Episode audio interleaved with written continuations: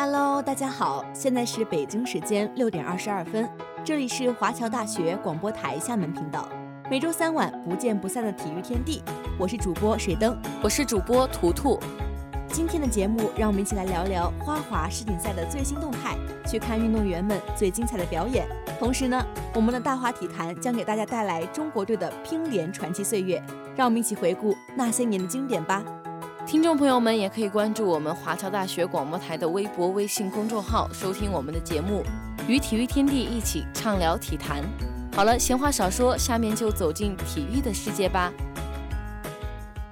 有时候体育可以这么玩，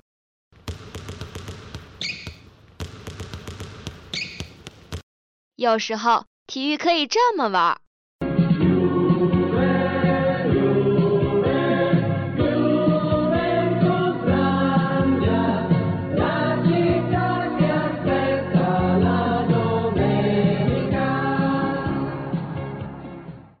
或者可以这么玩。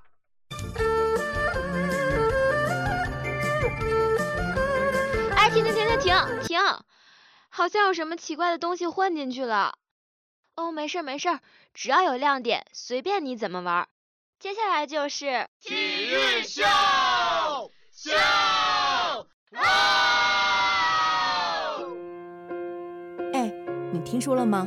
花滑王子羽生结弦在2021年的花滑世锦赛首赛仅获得铜牌，真是让一众粉丝大跌眼镜呢。可不是嘛，我也是惊了呢。要知道羽生结弦向来都是冰上的王，未能夺冠对他而言真的是很大的打击了吧？对呀，这个结果啊是我们都不曾想到的。在赛后错失冠军的羽生结弦神色沮丧，但他表示呀。自己依然会继续努力追逐在正式比赛中跳出四 A 跳的梦想。其实这已经很不错了，我们都非常的清楚他的实力。一次的失误并不会否定他的能力，他依然是我们的花滑王子。那就来说说比赛的具体情况吧。好啊好啊，说真的，这次的比赛真的很有看点。北京时间三月二十七号晚。二零二一年花滑世锦赛男单自由滑的争夺在瑞典斯德哥尔摩落下了帷幕。那你知道吗？经过激烈的比拼啊，斩获魁首的是美国华裔名将陈薇，并且他可是斩获世锦赛三连冠的，实在算是意外的惊喜。更让人没想到的是啊，这次的比赛亚军竟然是年仅十七的日本新星剑山优真。对呀，谁能想到会突然杀出一匹黑马？而遗憾的是，中国选手金博洋和倪涵未能进入前十名，因此中国队只能拿到北京冬奥会男单项目的一张门票。说起这个，是真的挺郁闷的。不过不说的是，就比赛而言，还是很精彩的视觉盛宴。那就让我们详细聊聊比赛过程中的精彩吧。要知道，在此前的短节目比赛中，羽生结弦可以说是很完美的发挥，以一百零六点九八分排名榜首。在与陈薇的竞争中抢占先机。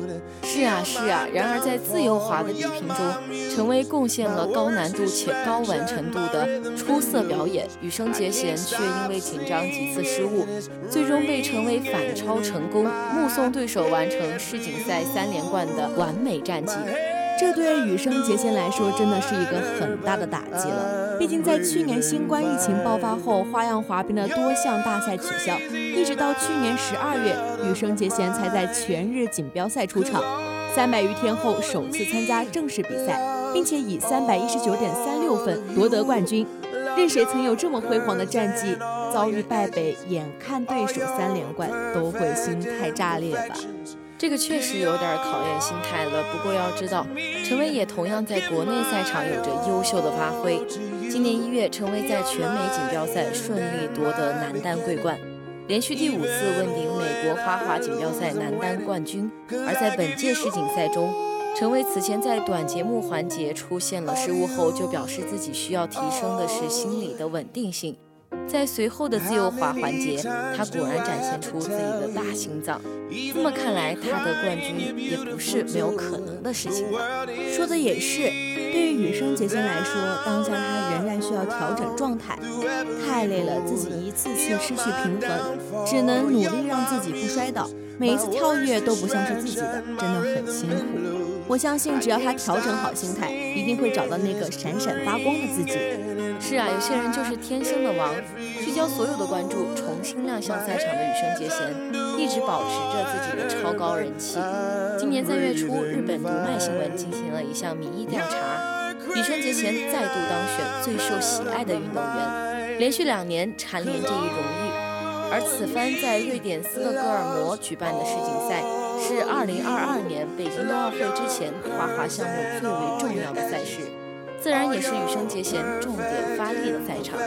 是啊，他一出场就吸引了大批关注，很多人也注意到他近段时间的变化。相比去年全日锦标赛时，如今的羽生结弦身材显得更为健壮。不过在被问到是否近期进行了增肌训练时，他的回应是。我没有在做负重训练，通过平时的训练，需要的肌肉慢慢就练出来了。这还真不是谦虚，只能说优秀都是无数的练习得来的。我们都知道，本次的世锦赛，羽生结弦和陈薇都是被看好的男单夺冠的热门选手。在比赛开始前，陈薇就表达了对羽生结弦的惺惺相惜。他说：“羽生结弦仍是世界上最顶尖的花花选手。”我和他好久没有见面了，这次世锦赛能再次见到他，非常的高兴。对我而言，每次和他同场竞技都是巨大的鼓舞和荣誉。是啊，就算是陈威也是认可了羽生结弦的。而在赛后心情低落的羽生结弦也表示自己是不会放弃的，还会继续努力。他表示之前花了很多力气去练四 A，想把四 A 练出来，成为世界上第一个在正式比赛中跳出四 A 的人。那就让我们一起期待他的四 A 吧！相信下次的赛场上我们会看到一个更闪闪发光的羽生结弦，一定会的。既然说到了花滑，我倒是想起来另一个引起关注的选手，你知道他是谁吗？嗯，我想想啊，你说的该不会是很有可能获得北京冬奥会中国花滑女单唯一名额的林珊吧？原来你也有关注这个呀，我只能说你真像了。不过说起来，她是一个真的很有机会的小姑娘呢。对呀，早在二零一九年，十六岁的林珊就加入了中国国籍。去年的花滑大奖赛美国站就是她首次代表中国参加的国际比赛。一百八十二点一一分，也是中国女单近两年来国际赛事中的最高分了。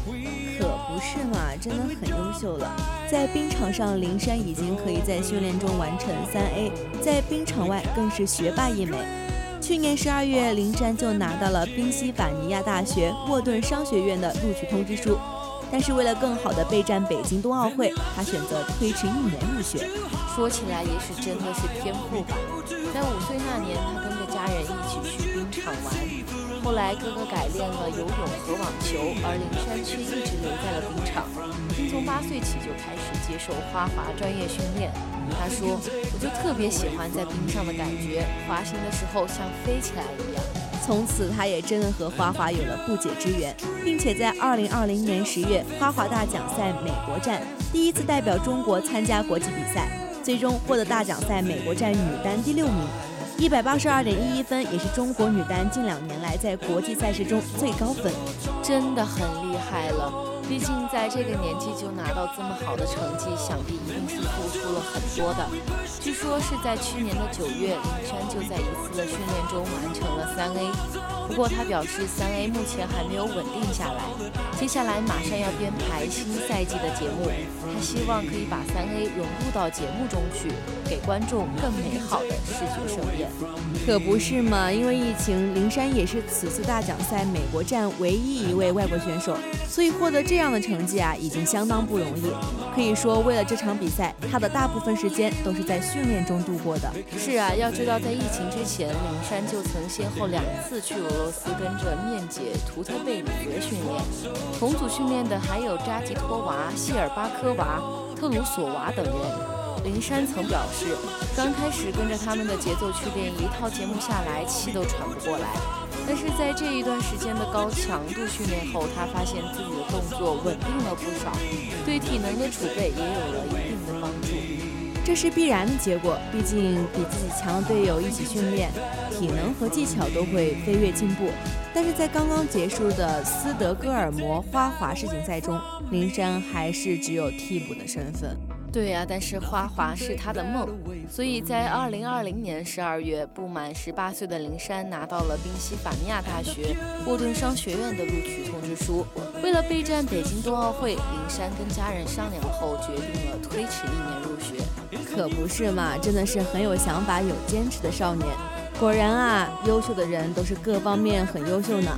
他平时要上冰训练，还要学习画画、跳舞、做美食。可以说是时间管理得很好了。我上冰的时候想着努力训练，下冰后就上网课学习。我在冰上不想学习的事情，学习时不想冰上的事情，这样精力啊就会比较集中。嗯，学到了，学到了。专注一事将效率最大化。世锦赛已经落下了帷幕，北京冬奥会中国花滑女单只有一个名额。至于会不会是灵山，一切犹未可知。不过北京冬奥会必然会有最精彩的表演，值得我们去期待。对啊，那就让我们一起期待他们后面更精彩的赛事吧。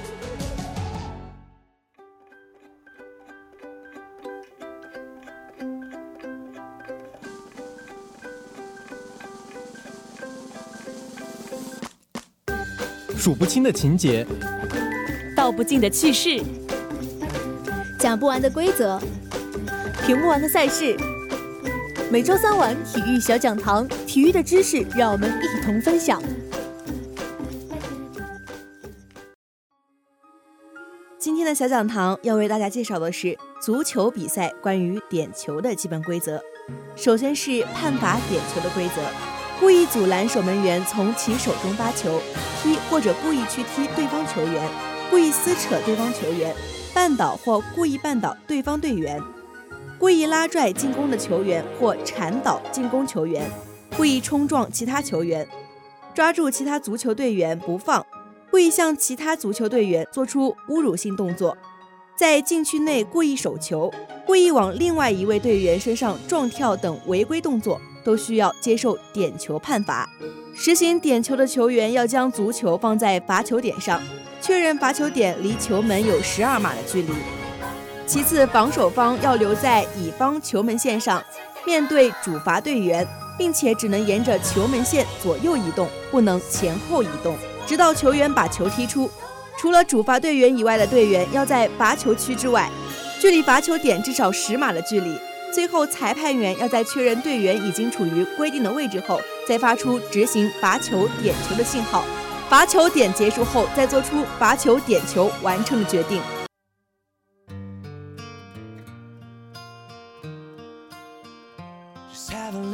穿越时光隧道，重说体坛往事。今天的体育天地为大家打开历史上的乒坛岁月。乒乓球的诞生差不多与现代奥运会同一时期，而乒乓球进入奥运会却经历了漫长的路程。早在1932年，国际乒联就在谋划乒乓球作为表演项目进入柏林奥运会，但没能成功。后来二战爆发，这种想法随着奥运会的停办而搁置。二战后，乒乓球入奥的话题又被提起，但因为国际乒联内部以及国际奥委会各种各样的争议而拉扯了三十多年。直到一九八一年，国际奥委会投票决定将乒乓球列入奥运会。在中韩等乒乓球强国的力争下，乒乓球没有作为表演项目，而是直接作为正赛项目，在一九八八年奥运会上正式亮相。当时设有男女单打和双打四个项目。一九九八年九月三十号，女双决赛率先进行。中国选手陈静和焦志敏单打都很强，但配对双打时间不长。而韩国队梁英子和玄义和则是头一年的世锦赛女双冠军，配合更为默契，并且拥有主场之力。前两局双方一比一平，随后韩国队则抓住中国队失误，赢下了决胜局，从而以二比一拿下了第一枚乒乓球的奥运金牌。随后进行的男双决赛对阵双方，恰好是一九八七年世乒赛冠军陈龙灿、韦晴光和亚军南斯拉夫的鲁斯库和莫拉茨。南斯拉夫组合二十二比二十险胜首局，但随后陈龙灿和韦晴光打出了气势，以二十一比八、二十一比九连扳两局获胜，赢得了中国乒乓球第一枚奥运金牌。赛后，韦晴光说。能为中国队夺取一块金牌，我心里感到非常的高兴。今天主要是龙灿打得好一点，我其实开始有点紧张，但打到后面好一些，我们放得开，就不管输赢了。这次比赛，陈静、李慧芬、焦志敏是包揽了女子单打的前三名，但男单比赛，中国队遭遇了滑铁卢，世界冠军姜嘉良和陈龙灿双双止步八强，冠军是被韩国的刘南圭夺走了。乒乓球首秀的四项冠军被中韩对半分走，韩国的奖牌数也只少于中国，排名第二。这是韩国乒乓球最为风光的一个时段。一九九二年，乒乓球再度亮相奥运会时，中国的金牌数变成了三枚，唯一缺失的是男子单打。因为这枚金牌，瓦德尔内尔成为乒坛第一位集奥运会、世锦赛和世界杯为一体的男单大满贯。而他也是迄今唯一取得乒乓球奥运金牌的欧洲运动员。一九九六年奥运会是中国乒乓球奥运之旅中一个特殊的节点，他们第一次实现了对四枚金牌的包揽。刘国梁成为中国男单的第一位奥运冠军，邓亚萍成为乒乓史上第一位奥运金牌的蝉联者，而且是单打、双打双蝉联。面对中国乒乓球难以撼动的强势。国际乒联不止一次的修改规则，先是从2008年北京奥运会开始以团体代替双打，又从2012年伦敦奥运会开始改为每个协会最多只能派出男女各两人角逐单打。这些措施的确带来了变化，更多的球队能站在领奖台上，也使中国乒乓球内部的奥运资格竞争变得更加激烈，但是却没有改变中国乒乓球在奥运赛场的。二零零八年、二零一二年和二零一六年三届奥运会，中国队都完成了对乒乓球冠军的包揽。二零零八年，马琳、张怡宁和王楠实现了奥运会单打、双打、团体三项比赛的金牌大满贯。二零一二年在伦敦，二零一六年在里约，中国队派出的全部四名单打选手，不是冠军就是亚军。迄今为止，奥运乒乓球总共产生三十二金，其中二十八枚是被中国所得。中国乒乓球的强大要感谢一代代乒乓人的努力，也要感谢一代代杰出对手的激励。而对手当中，有一支队伍曾在十几年时间里与中国队上演过此起彼伏的拉锯大战，势均力敌的对手能够奉献出激烈的精彩，而出色的对手也能激励出出色的自己。对中国队来说，瑞典男乒便是这样一个值得尊敬的对手。中国与瑞典在世乒赛的首次男团冠军之争，要追溯到1973年，当时瑞典队小组赛五比四击败中国队，总成绩占优，首次捧起维斯林杯。而两队的决赛对垒则发生在1983年至2000年。九届世乒赛男团决赛有七届是在中瑞之间展开。一九八三年世乒赛男团卫冕冠军中国队与瑞典队时隔十年再次争冠，姜家良和蔡振华拿下两场，谢赛克一胜一负，总比分五比一取胜。之后的两届世乒赛，中国队都以五比零横扫瑞典队，完成了四连冠。这一时期的瑞典队虽然难以匹敌名将众多的中国队，但瓦尔德内尔、佩尔森等球员正在从青涩中不断走向成熟，技术和经验都在上升之中。一九八九年多特蒙德世乒赛，中国队和瑞典队连续第四次在男团决赛中相遇。由于此前国际乒联修改了规则，蔡振华等名将技术受到限制而挂拍，中国队近台快攻的主要特点也已经被对手研究得更加透彻。这场比赛他们遭遇了惨败。这届比赛中国队派出的仍是上届冠军阵容：张家良、彭毅和陈龙灿。瑞典队出场的则是瓦尔德内尔、佩尔森和阿佩伊伦。他们的红牌两面弧圈球打法，当时已经在世界乒坛占据了上风。一九八八年奥运会，两届世乒赛男单冠军姜家良就是输给了瑞典红牌选手林德。这一次的直横大战，姜家良先后输给了阿佩伊伦和瓦尔德内尔。随后出场的彭毅和陈龙灿也告负，瑞典队还给了中国队一个五比零。这届比赛后，姜家良、陈龙灿等一批老将先后退役，青黄不接的中国队陷入了一段低潮。一九九一年世乒赛，中国队仅获得第七名，为历史最差。一九九三年，瑞典三比一再胜中国队，男团三连冠，成就了瑞典乒乓的一段巅峰岁月。一九九五年世乒赛在天津举行，蔡振华挂帅的中国男乒又与瑞典队在男团决赛中相遇。已经三届不知冠军滋味的中国队在排兵布阵上使出了奇招。第一招叫用人不疑，派出半决赛丢掉两分的马文革，在王涛输掉首盘后，马文革在与佩尔森的横排大战中逆转胜出，扳平比分。第二招叫用人初心。第三盘派出前两轮都未出战的丁松，他完美发挥了十分特异的攻削结合打法，直落两局轻松击败卡尔松。尽管马文革随后一比二被瓦尔德内尔逆转，但最后出场的王涛两盘横扫了佩尔森。中国队总比分三比二险胜瑞典队后，时隔六年再度捧起了维斯林杯，打了个漂亮的翻身仗之后，中国队一九九七年世乒赛男团四分之一决赛中三比一击败了瑞典队，并成功卫冕。在瑞典的常青树们着实让人着迷，他们在两千年世乒赛团体赛上又闯进了决赛，这是中瑞第七次的碰撞。此时，瓦尔德内尔三十五岁，佩尔森三十四岁，已不在巅峰。赛前，大家都认为中国队会轻松实现三连胜，结果瑞典队三比二战胜刘国梁、孔令辉领衔的中国队，再度夺冠。此后，缺少了后备力量的瑞典队逐渐滑落，再也没有人能进入世乒男团决赛。几个月后的悉尼奥运会男单决赛，孔令辉击败瓦尔德内尔夺冠，标志着中瑞长达二十年的争霸战结束。孔令辉也凭借着这场胜利，成为了继刘国梁之后中国第二位完成奥运会、世乒赛、世界杯男单大满贯的选手。目前，全世界拥有这个成就的只有五名，包括瑞典的瓦尔德内尔以及中国的刘国梁、孔令辉、张继科、马龙。随后就到了中国队称霸乒坛的时期。里约奥运会，中国乒乓球队是包揽全部四金，又一次捍卫了国球荣誉。而辉煌成就当中，总教练刘国梁功不可没。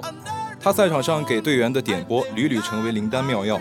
马龙第一次以单打身份亮相奥运，第二轮对阵韩国头号选手，他开局零比二落后，刘国梁把他叫到了一边，对他说：“马龙，我带你出了这个门，等于说你就已经被淘汰了。如果你还继续心存侥幸的话，你的奥运会就已经结束了。”四年前就已经完成大满贯的张继科，四分之一决赛对阵丹羽孝希也遇到了难关。刘国梁把他叫到身边，跟他说：“醒醒啊，这是奥运会。”被刘国梁点醒后，张继科和马龙最终会师男单决赛，马龙四比零取胜，国乒第四次包揽了奥运男单冠亚军。单打结束之后，刘国梁下厨煮面慰劳队员们，他喜欢和球员们打成一片。这个四十岁的男人就像是球员们的兄长。作为国乒总教练的刘国梁，同时也兼任男队主教练，女队主教练则是孔令辉。这对当年的同屋兄弟、双打搭档，同时也是带队的好搭档。孔令辉率领的女队在里约同样是所向披靡。女单决赛上演了中国德比，和伦敦奥运会一样，争冠的依旧是丁宁和李晓霞。强强对话，丁宁最终四比三取胜，夺冠后她泪洒赛场，李晓霞也笑对银牌。女团决赛，丁宁、李晓霞和刘诗雯联手，三比零完胜德国队，完成三连冠。国乒又一次包揽奥运金牌。在刘国梁看来，优秀选手要有技术，更要有精神。他对队员们说：“我们这次最不缺的就是冠军，我们队最看重的就是精气神。球队离开谁，照样拿冠军。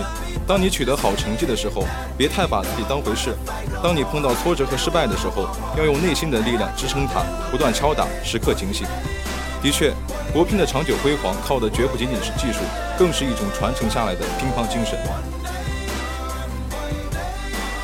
好了，以上就是本期体育天地的全部内容。播音：水灯、图图、派大星、胖头鱼、小福；海边：陈福、派大星；机务：周公、丽丽成、新华字典；新媒体：剁椒鱼头。共同感谢您的收听，我们下期同一时间再见。